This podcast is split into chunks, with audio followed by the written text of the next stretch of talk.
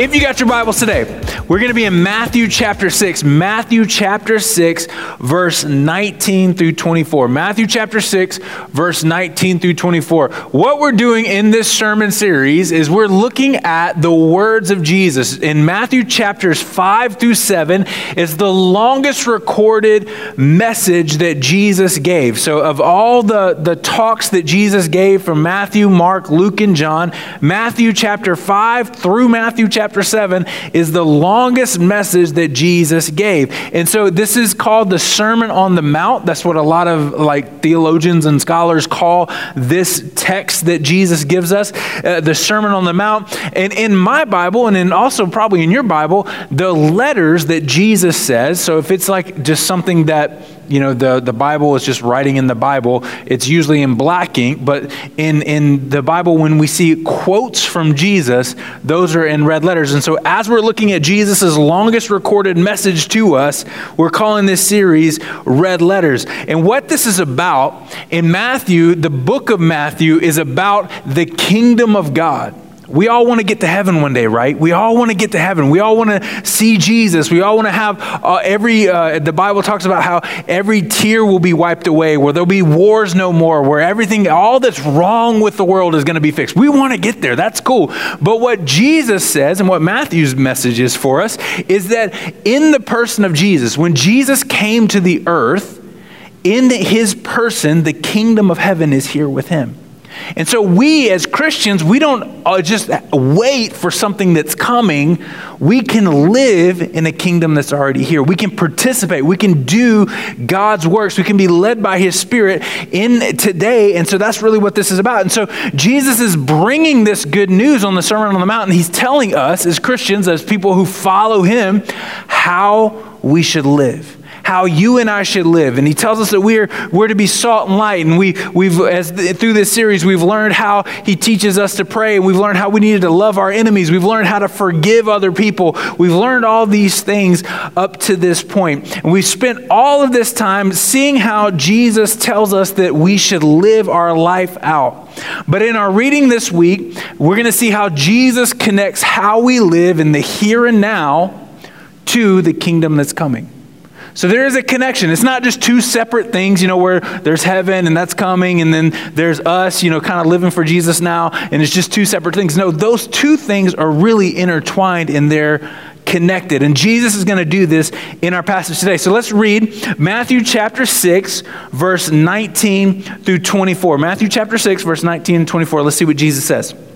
Do not Lay up for yourselves treasures on earth where moth and rust destroy and where thieves break in and steal, but lay up for yourselves treasures in heaven where neither moth nor rust destroys and where thieves do not break in and steal. For where your treasure is, there your heart will be also. The eye is the lamp in the uh, is the lamp of the body, so if your eye is healthy, your whole body will be full of light. But if your eye is bad, your whole body will be full of darkness. If the light in you is darkness, how great is that darkness? No one can serve two masters, for you for he either he will hate the one and love the other, or he will be devoted to one and despise the other. You cannot serve God and money. This is the passage that we're going to look at today, and we're going to kind of break this down, and we're going to see what Jesus means by this today. It's interesting, uh, you know, last week we looked at Matthew 6, verse 16 through, uh, 16 through 18. And as we've been reading through the series, I just want to congratulate you guys. Like, we've literally read every verse as we've been talking through the series from Matthew chapter 5 up until this point. And so, as we got to this point, last week we looked at verse 16 through 18, where Jesus instructs us on the ancient spiritual discipline of fasting. This isn't like the new intermittent fasting or fasting for your doctor, like we talked about last week. This is like I'm going to stop an input into my body to focus on Jesus, my source. I'm going to say, God, you are my source. I'm going to focus on my source.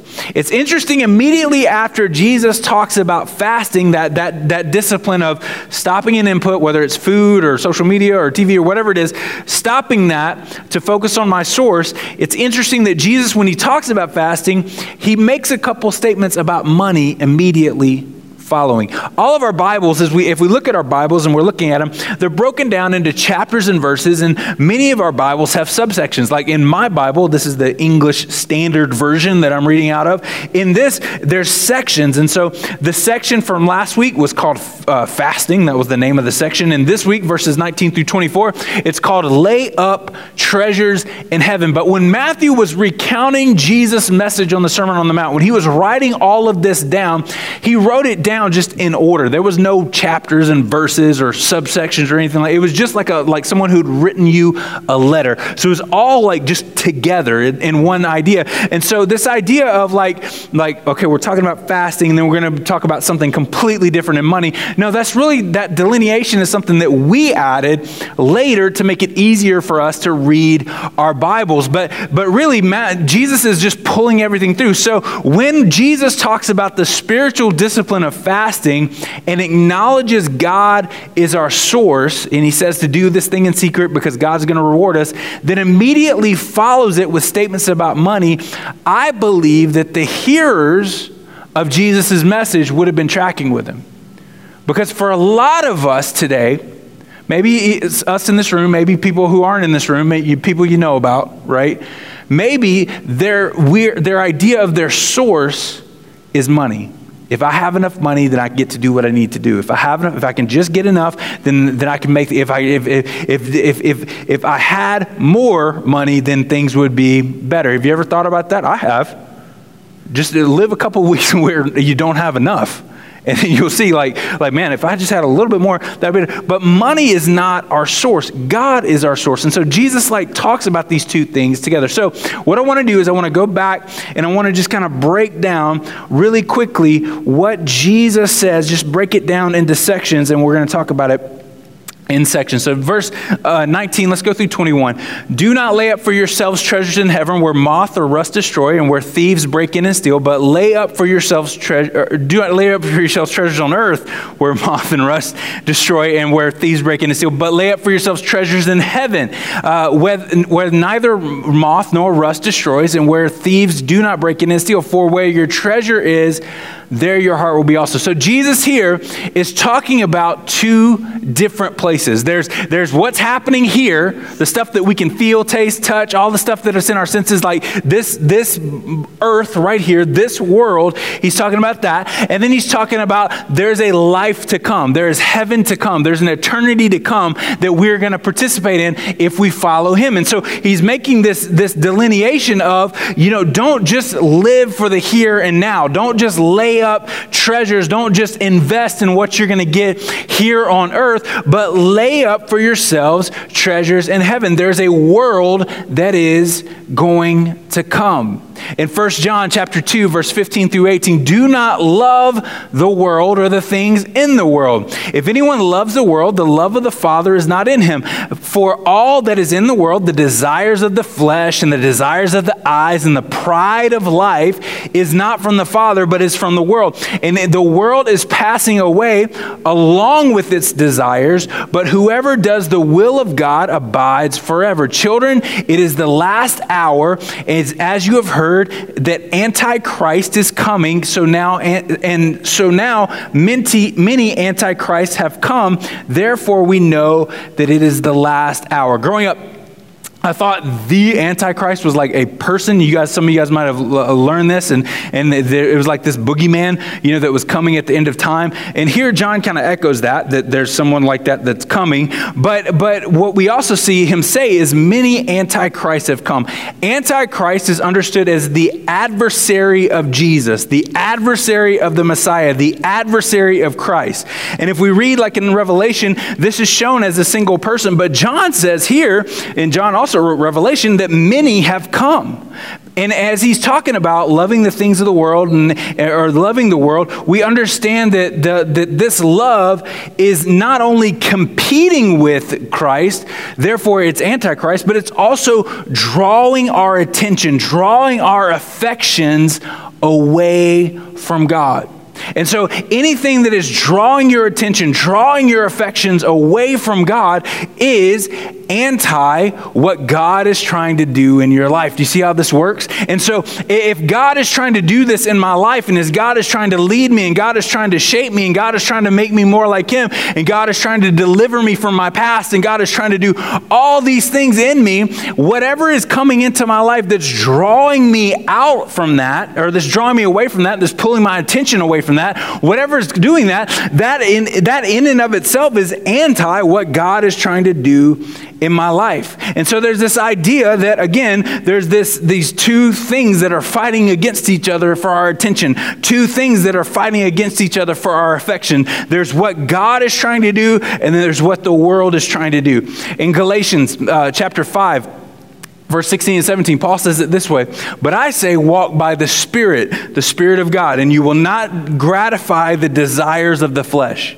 So, what you just naturally want to do, what's your pride, what's your arrogance, like what's in it for me, like th- those type things, you're not going to be live to gratify those desires. For the desires of the flesh are against the spirit, but the desires of the spirit are against the flesh. They oppose each other to keep you from doing the things that you want to do. And so there's these two ideas of the world and of heaven, of the spirit and the flesh, of these two things that are always at war against each other. And we need to know that. We need to know that as we're looking at what am I doing to invest my life? Where is getting my attention? Where, what, is, what is getting my affection? We need to understand that. Jesus continues in Matthew chapter 6, verse 19.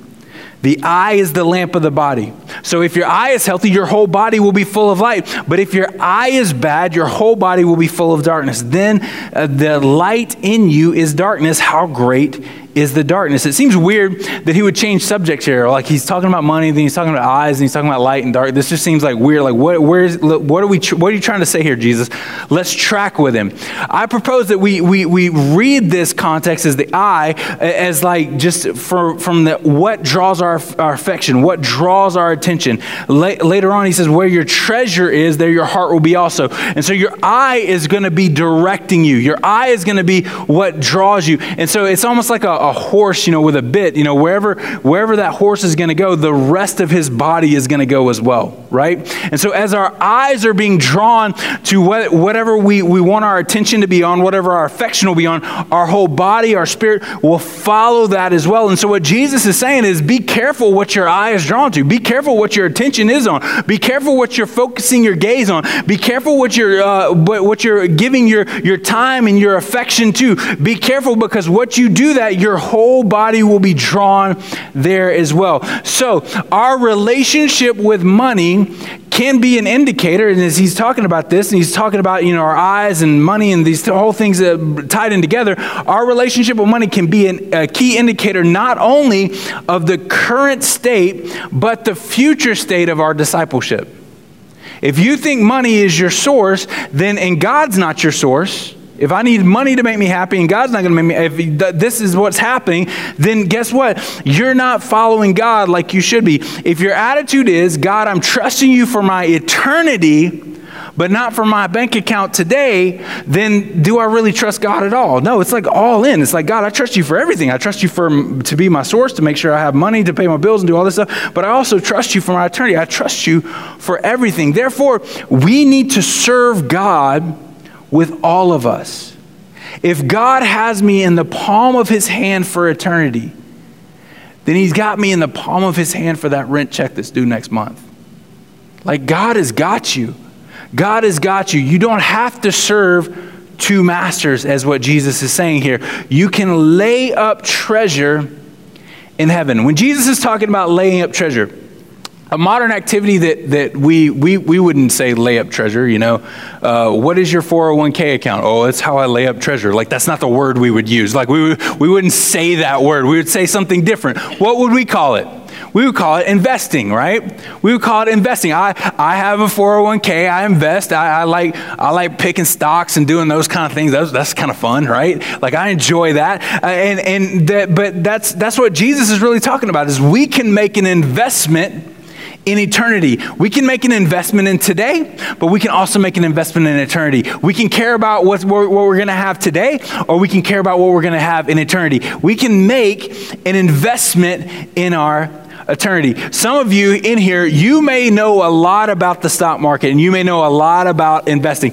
I am certainly no expert, but there's two types of investing that I, that I know about. One is like traditional investing. This is when you gradually build up shares in a company through careful planned purchases of stock over a very long period of time. You're not going to gain tons of money real quick, uh, but, but the, the measured approach helps mitigate the risk of losing money. And over time, your right investments will grow. The, the, this type of investing, this traditional type of investing, traditionally it, it brings returns that I'm looking for in my future sometimes long in my future. I've got a 401k account. I just turned 40 uh, last week, and I can't touch it until I think I'm 65. I think that's the rules, right? So, like, you can't do it until a long time from now. Like, and so it, that's, and some of you guys are living now where you can finally touch your 401k, and you're like, yes, you know. But uh, but that, that's just how it is. And so you invest with with something that's going to be in the long future. Like I'm waiting, and for a lot of us, the longer we wait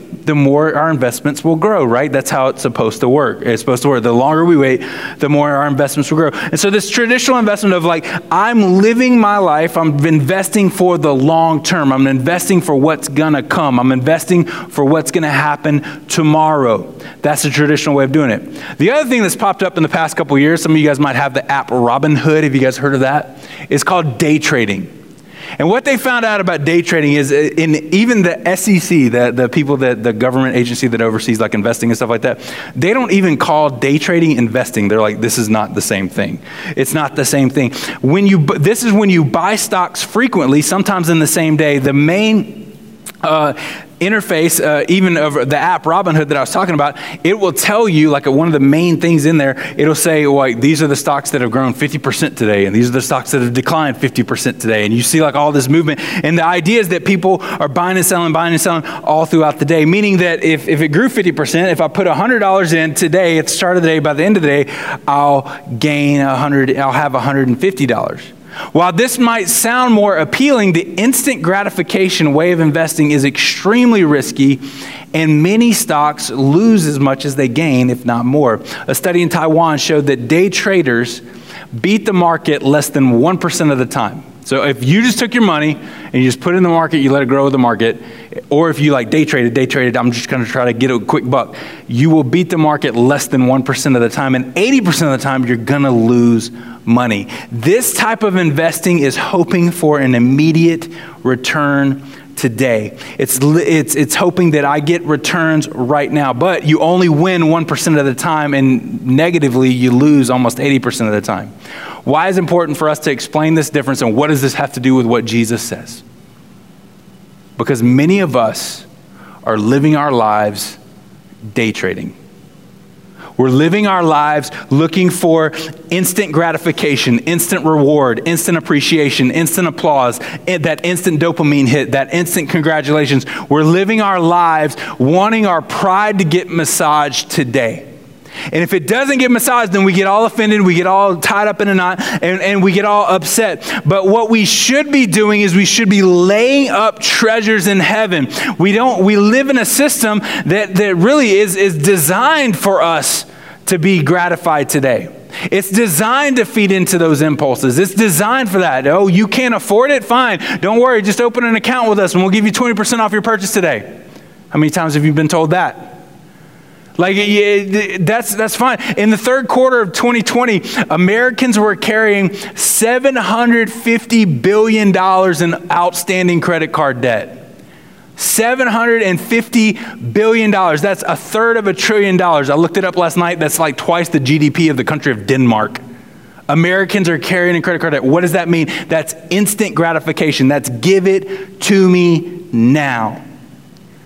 If we live for today, some of us live for today so much that we will rob tomorrow to pay for today. You ever felt like you had to do that? That's really what debt is. I got to pay for it later. Can't pay for it today, I got to pay for it later. And so, for us to start living like Jesus teaches, to store up treasures in, in heaven, not just 10 years from now, but treasures for eternity, we have to learn how to keep our appetites today in check. We have to learn how to say, you know what, the, what, what, what is not, this is not good for me to do right now. I don't need instant applause. I don't need instant gratification. I don't need this. I, I need to invest in something for the long term. I recently had, uh, had this, have to pre- I had to preach this message to myself. I'll just say it that way. I had to preach this message to myself. A lot of you guys know my, my little six year old, curly haired, blonde haired six year old uh, my wife and I, my wife and I, she was like, I need to go get some clothes. I'm like, okay, need some for work. I'm like, all right, well, there's an outlet mall in Glendale. Let's go. So we went to the outlet mall. Sales, yes. But I don't know about you, if you've ever tried to take a six year old shopping with mom, like, like six year old can't hang. Like, six year old can't hang. It's just not, it wasn't good. And so I was like, Zoe, there was a Cabela's across the street. Some of you guys know about Cabela's. It's like Bass Pro Shop, right? So I went over and I was like, Zoe, let's go to Cabela's. And we're like, okay. So me and Zoe go over to Cabela's. And I let it slip out of my mouth that dad really wants a boat. Like, I, I would love to have a boat.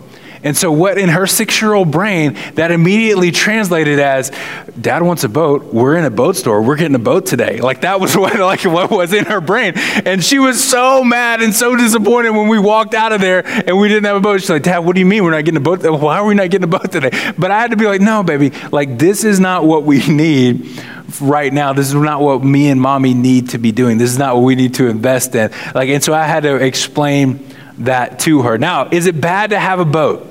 No, I can make a biblical case that Jesus' disciples were fishermen and all of them had a boat, and so therefore it's okay for me to have a boat. Like I can make that case, right? But it's not a good, and it was not a good investment for my family at the time because we need to store up our treasures in a certain way. You see what I'm saying? I could live for that instant gratification. I could live for what do I want right now? What do I feel? What would make me feel good right now? What would make me feel happy right now? What would make me do? But uh, in that case, like I, I would be robbing from tomorrow. I'd be robbing from tomorrow. And so I have to learn how to wait and I have to learn how to do these things. Is it wrong to have things? No, it's not wrong to have things. Again, Jesus' disciples, they had boats just waiting for it, right? but it's not wrong to have things. The problem that our country has, the problem that our society has, the problem when we're talking about laying up treasures in heaven or laying up treasures here, the problem that we have is not that we have things, it's that things have us. Things have us. And so we have to look at it and we have to say, you know what, I, I, don't want, I don't want to be led by that. I don't want to be controlled by that. I don't want to give my affection. I don't want to give my attention to that. I'm going to be put my affection on the things of God. I'm going to put my affection and my attention on what God wants me to do. Matthew 6, verse 24, Jesus wraps up this idea with this statement No one can serve two masters, for he will either hate the one and love the other or he will be devoted to one and despise the other. You cannot serve God and money. The word money here that Jesus used is, is really the word mammon. That's the, the, the, the, word that he uses in, in his language. And what that means is not just like coin and paper, what it means is wealth. You can't serve God and wealth. Wealth is a terrible master, but you know why? Because it's, subject, it's subjective. It's so, so, subjective. If every single person in this room, some of you in here today, you might be like, man, I've got like, I'm, I'm getting paid this week, but I've got like $5 in my checking account and we're going to get through it. Or, you know, like that might be you today. Or you might be like, man, I've got a, I've got a pretty good savings in my checking account and my savings is doing pretty good. We're doing okay. Like that, that might be you today. Wherever you are on that spectrum, if you compared yourself to, let's say, someone living in a third world country, you would be incredibly wealthy Americans, all of us here, are incredibly wealthy in comparison to someone living in a third world country. Now, some of us in here today, we might be like, man, if uh, someone had $2 million in their bank account, I'm just picking a random number, $2 million in their bank account, they would be really wealthy compared to me. That might be how you say. And then there's someone with $2 million in their bank account, they would look at Jeff Bezos, $200 billion in his bank account, flying up to space, and be like, man, that's wealthy for me. And so wealth is like this thing where like when is it enough? When is it going to be enough? It's subjective. It's what what I might be wealthy compared to someone else, but the, they might be wealthy compared to me. It's enough is never going to be enough because there's always more to get. And so if I choose to serve wealth, I'm choosing a bad master. I'm choosing a master that's going to tell me that it's never enough. That the bondage that I'm in to that master, I'm never going to get out of. I, am going to have to keep serving it. I'm going to have to keep doing whatever I can do to get to get whatever it is that it says it's going to give me. I have to do that, and that's why Jesus says you can't serve both God and wealth. Because wealth is going to say, I can be your source. Wealth is going to say, I can give you what you need. Wealth is going to say that, but it can't because it's nef- enough is never going to be enough. You cannot serve two masters. You cannot serve both God and money. And so when we're looking at today, laying up treasures in heaven, when we're looking at today, not, not laying up treasures here on earth, when we're looking at it, the question for us today is what are we serving today? Are you serving yourself? Are you serving your own desires? Are you serving wealth? Are you serving the, the, that, that, that if I get more, if I gain more, if I buy the right thing, if I buy more toys, if I do all this stuff, then I'm going to finally be happy? Is that what you're serving today? Is your, or is your attention divided? Are you saying, yeah, I'm going to serve God, I'm going to do that, but, but if I had all this other stuff, it'd be, it'd be really nice too? What are you serving today? And the other question is, are you day trading with your life? Or are you laying up treasures in heaven? Are you acting for the instant gratification of today? Or are you saying, you know what? I'm living my life for the audience of one. I'm living my life to make God happy, to make God satisfied. I'm living my life not for the applause of others, not for the attention of others, not for the affirmation of others, not for to get something out of other people. I'm living my life to please God, and by doing so, I'm laying up treasures in heaven. Is that how you're living? Because that's how Jesus tells us to live.